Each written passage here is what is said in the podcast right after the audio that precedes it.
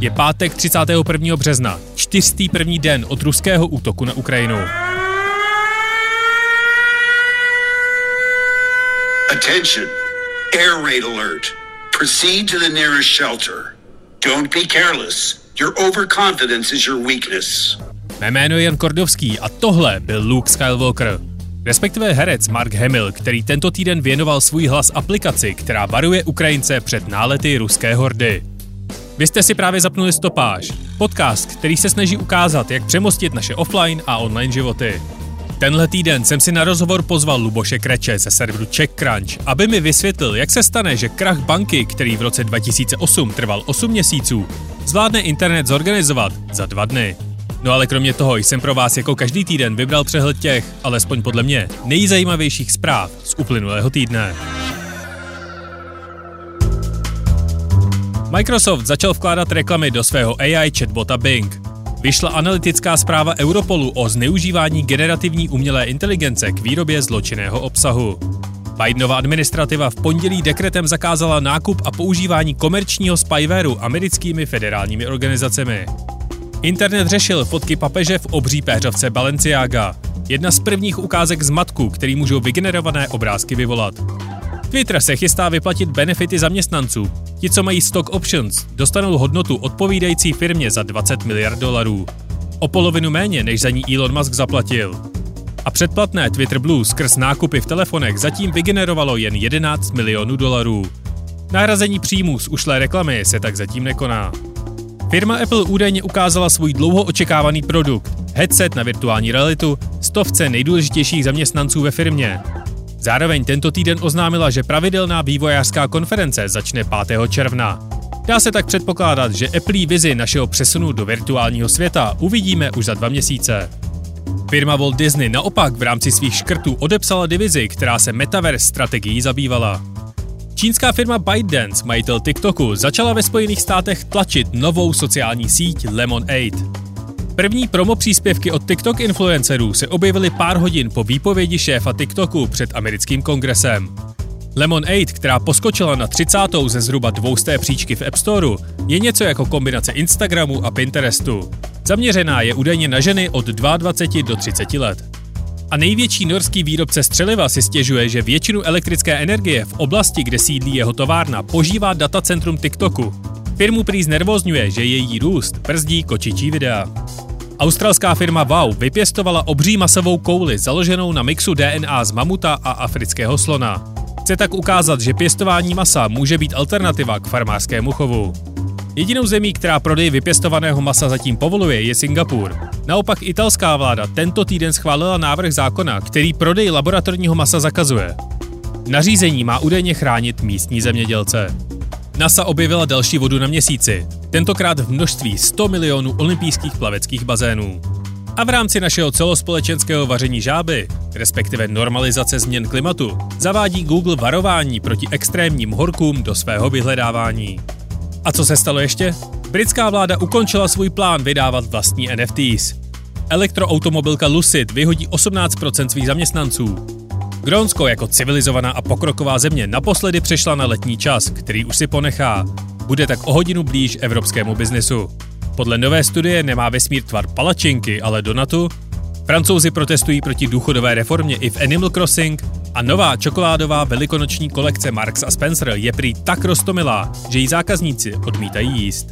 A stalo se toho mnohem, mnohem víc. Nejzásadnější zpráva je samozřejmě, že Nintendo ukázalo prvních 10 minut z nové Zeldy. A já celý týden nemůžu přestat myslet na to, co všechno v ní půjde postavit. Pokračování série, které má být už za měsíc, bude ještě víc open world než kdy předtím. A jestli se těšíte stejně jako já, můžete si zkrátit čas poslechem mého dnešního rozhovoru s Lubošem Krečem o tom, jak startupová scéna přišla o jednoho ze svých největších podporovatelů.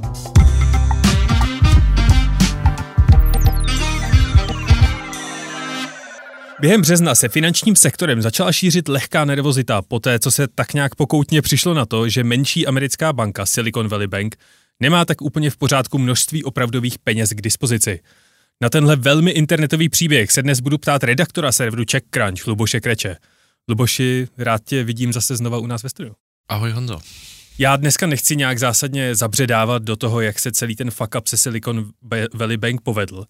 A protože o tom si posluchači můžou převí, přečíst jak u vás na CheckCrunchy, nebo u nás na Seznam zprávách, nebo prakticky kdekoliv. A mě hlavně zajímá, jakou roli v téhle aféře hrál internet. Ale hodně ve stručnosti, čím se SVB lišila od ostatních bank ve Spojených státech?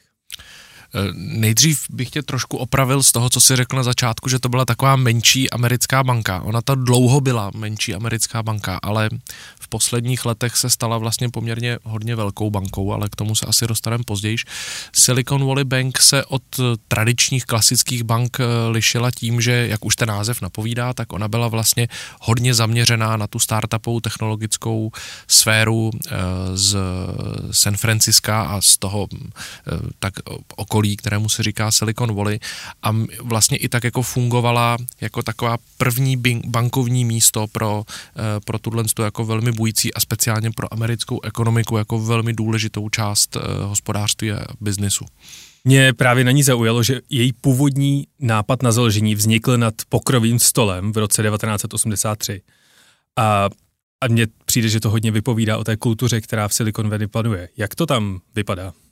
to je taková ta legenda, že vždycky, když máte nějakou, eh, nějaký příběh, tak se to samozřejmě eh, lépe prodává.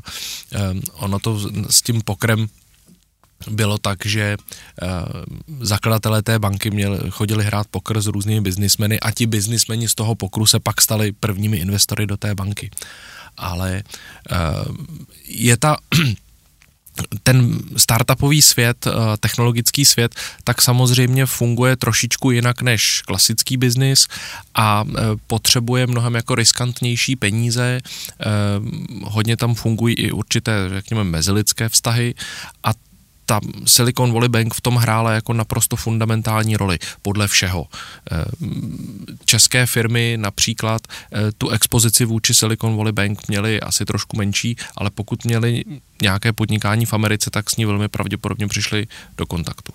Z toho se dá vyčíst, že to byla vlastně hodně banka založená na osobních vztazích. A mě zajím, já bych co nejvíc chtěl popsat, jakým způsobem se odlišuje od těch klasických. Tak když načrtnu hypotetickou situaci, že si vymyslím uh, aplikaci, která bude skrz chat GPT a syntetický hlas říkat dětem pohádky před spaním. A potřebuju na jí rozjezd 10 milionů korun. Jak bude vypadat, když přijdu do klasické velké banky a když přijdu do, jak to bude vypadat, když přijdu do klasické velké banky a když přijdu do SVB? V podstatě eh, já jsem nikdy do SVB nepřišel, takže teď si jenom tak trochu představuji, jak to asi vypadalo. Uh, jde o to, že už vůbec to, jak SVB vznikla, tak právě vznikla na té úvaze, že podnikatelé, kteří jsou na začátku té své biznisové cesty, tak když přijdou do banky, tak ta banka na ně kouká, nechci říct přímo skrz prsty, ale je pro ně samozřejmě mnohem složitější dostat nějaký úvěr, dostat nějaké financování, dostat se k penězům, protože na začátku podnikání velmi často ty peníze potřebujete na investice, abyste si zařídil prodejnu, nebo abyste nakoupil nějaký materiál, nebo abyste něco vyvinul a takhle. A s tím vlastně vznikla Silicon Valley Bank, že těmhle začínajícím podnikatelům chce pomáhat a protože to bylo v tom takzvaném křemíkovém údolí, kde bylo hodně technologických firm, tak to bylo vlastně, tak to vyrostlo s tou startupovou eh, komunitou a ono to do určité míry jako trvá dodnes. Eh, když máte prostě malou firmičku a speciálně ty technologické startupové projekty mají spoustu nápadů, které jsou často na papíře, ještě nemají ani klienty, nemají,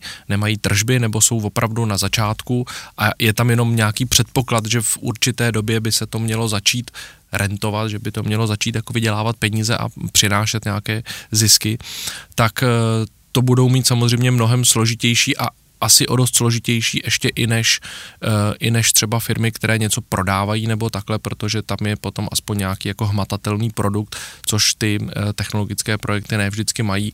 A navíc klasičtí bankéři nejsou, nejsou vlastně jako ITáci nebo nejsou technologičtí znalci a ta SVB tuhle tu expertízu měla. Nebyla sama, těch bank bylo samozřejmě víc, ale SVB byla jako největší uh, bankéř toho startupového světa. No a co se SVB podařilo provést, že se o ní najednou začalo šuškat, že je v problémech?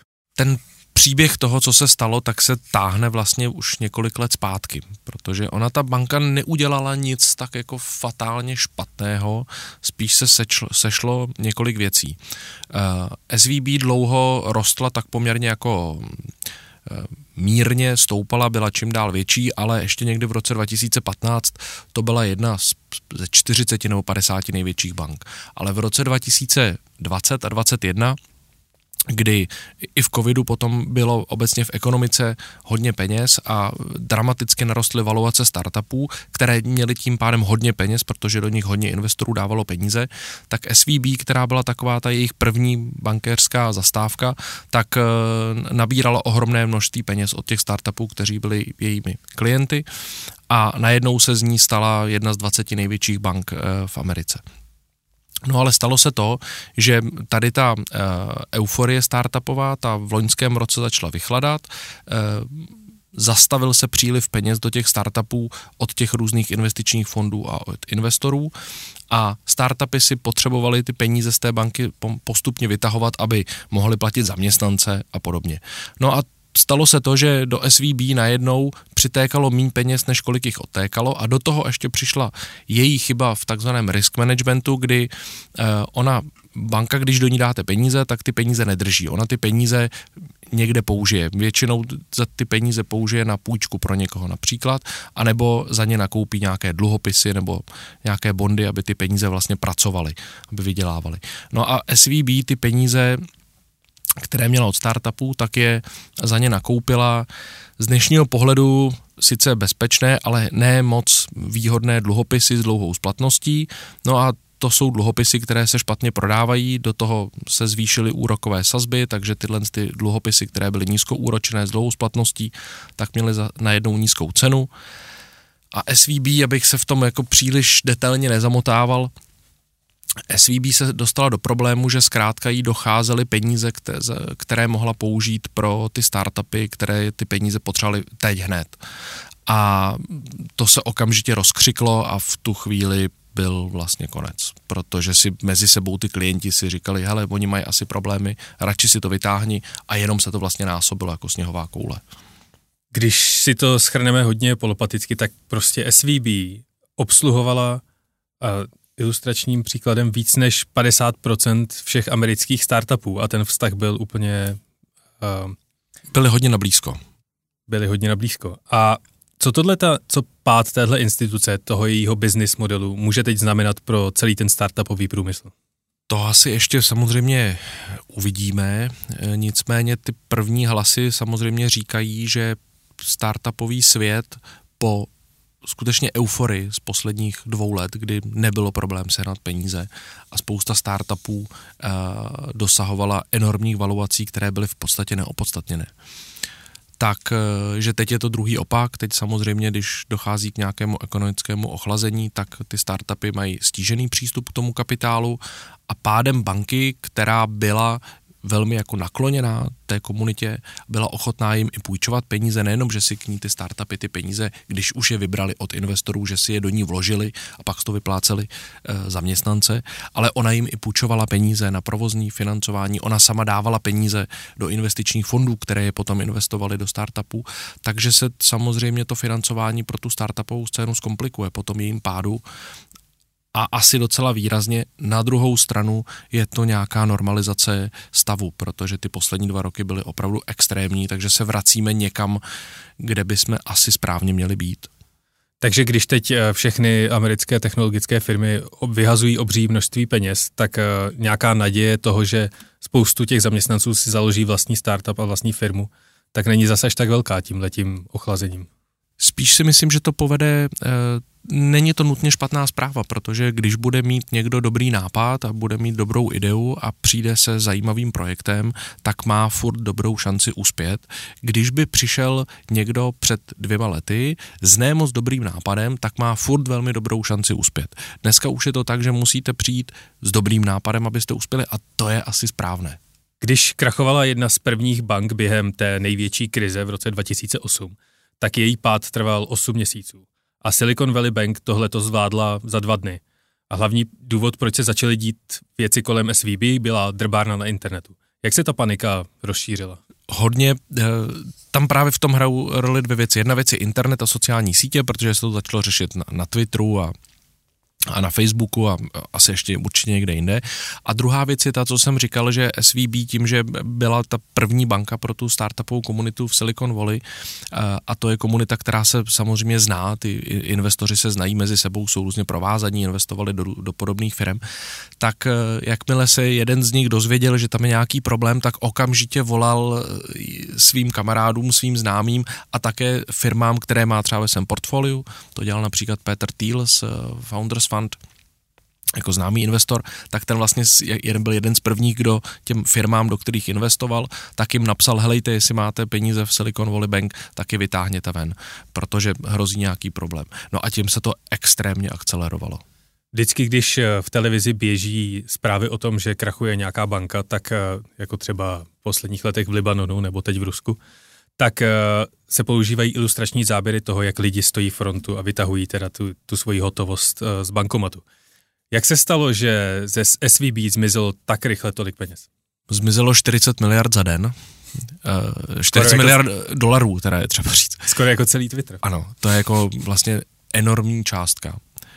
A no stalo se to tak, protože samozřejmě už nikdo nechodí do bankomatu a všechno se to děje přes apku v mobilu nebo přes internetové bankovnictví v počítači. A právě kvůli tomu i e, se hodně začalo mluvit o tom, já jsem si o tom třeba povídal s bývalou bankéřkou a investorkou Androu Lauren, o tom, že vlastně dneska položit banku je záležitost, nebo to může být záležitost dvou, tří dnů, což je proces, který dřív trval opravdu týdny, možná měsíce.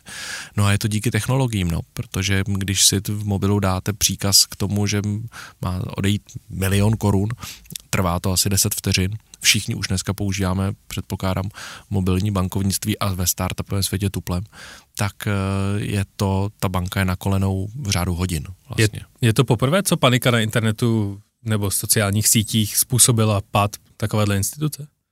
No pád banky, to asi pravděpodobně bych řekl, že ano. Ale určitě to nebylo poslední, protože ona SVB nebyla jediná, kdo samozřejmě se dostal do problému. Tam se potom začalo otřásat hned několik dalších bank. Signature Bank, First Republic Bank. Do určité míry se to pak přelilo i do Evropy, kde padali už podstatně větší hráči, teda ještě ke všemu.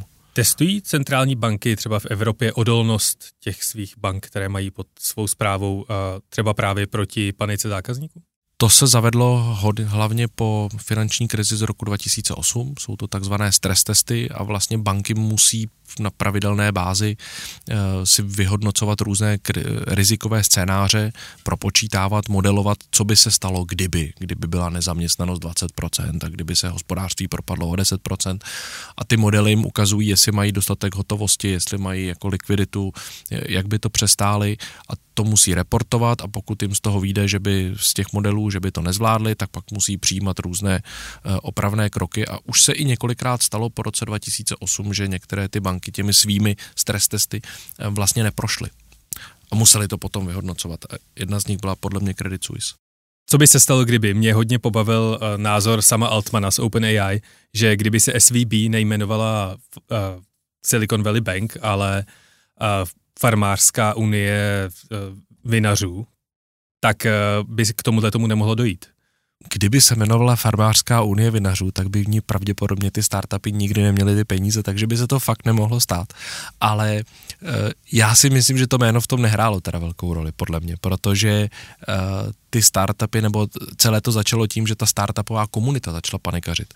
A ti lidé z těch startupů se zachovali jako úplně normální střadatelé, jako úplně normální klienti, prostě byl to úplně ukázkový bankrun a já si myslím, že kdyby se začaly šířit vlastně buď klepy, anebo fakta, to je jedno o tom, že nějaká banka je v problémech, tak kdokoliv by si z ní chtěl ty peníze vytáhnout. Asi by se to přetřásalo v médiích možná trošičku méně s názvem Farmářská bankovní unie, ale myslím si, že by to byl průšvih tak jako tak. Když se před pár lety obchodovalo s akciemi GameStopu, tak to byl hodně podobný příběh. Mobilní aplikace a organizace mas skrze internet tak překvapila celý finanční svět. Já si umím představit, že kdybych, kdyby tohle to nastalo teď a musel bych třeba zavolat svému bankéři a vysvětlit mu, ano, opravdu si chci koupit za tisíc dolarů akcie tady té krachující prodejny her, protože s kamarády z Redditu tak si děláme humory ze systému, tak bych si to možná rozmyslel, protože už jenom ten stud toho, že tohle někomu vysvětluju, by mě zastavil. Čekají nás teď nějaké umělé brzdy, ať už od institucí samotných nebo těch státních regulátorů? No, v Americe se mm, řeší, že po roce 2008 a po finanční krizi, tak eh, tam zavedli několik regulačních opatření, které měly dohlížet na to, aby eh, ty banky se znovu nedostaly do takových problémů, ve kterých byly eh, v těch letech 2007 až 2009.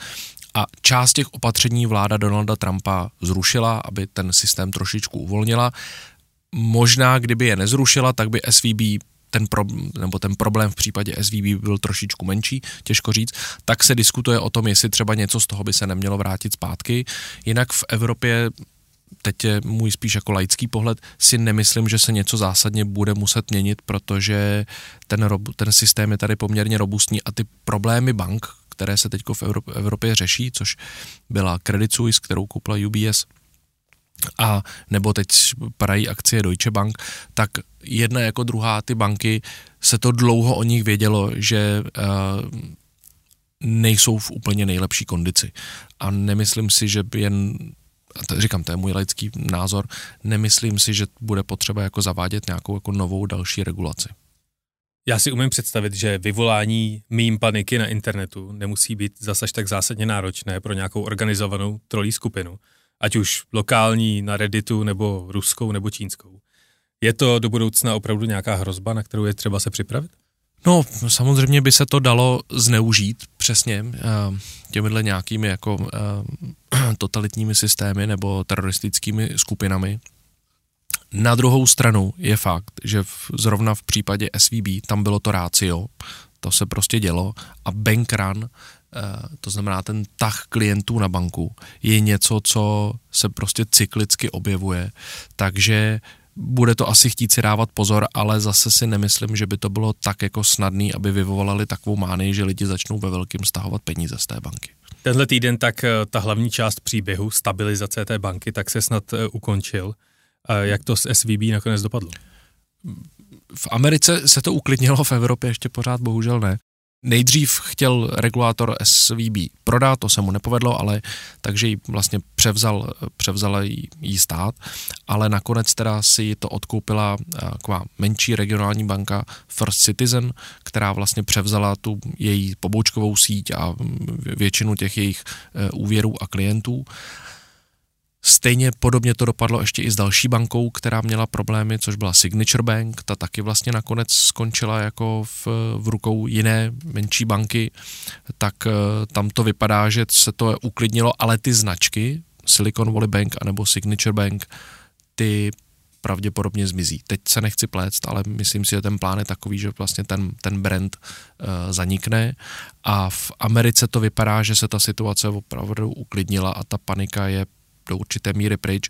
V Evropě nám to furt se ještě trošku třese. Já se vždycky na konci eh, všech ptám na svoje, na jejich projekty a na jejich, a, a na čem teď aktuálně pracují a na začátku jsem říkal, že tě hrozně rád vidím opět u nás ve studiu, protože jsi jeden z mých nejoblíbenějších hostů a už jsem tě chtěl pozvat xkrát, ale ty teď řešíš trochu jiné problémy, než to, že nemáš čas kvůli práci. Tak jak se máš aktuálně? No tak mám se samozřejmě pracovně.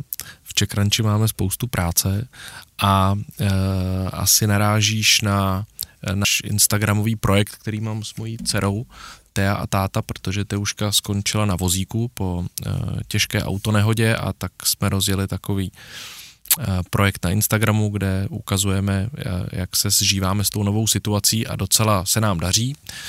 Sleduje to hodně lidí, bavíme je a protože ty lidi bavíme a zdá se, že dáváme těm lidem nějakou jako inspiraci a, a mm, jako pocit, dobrý pocit, tak to baví i nás, takže vlastně v rámci možností se mám dobře. Takže vliv sociálních sítí na společnost ty hodnotí, umí, hodnotí, že může být i pozitivní. To, to je něco, co si dlouhodobě myslím, že to není jenom špatné, ale může to být i dobré. Tak já doufám, že se vám bude dařit uh, dobře i dál a hodně štěstí a trpělivosti. Já ti děkuji, měj se. Toho byl Luboš Kreč, redaktor serveru CheckCrunch.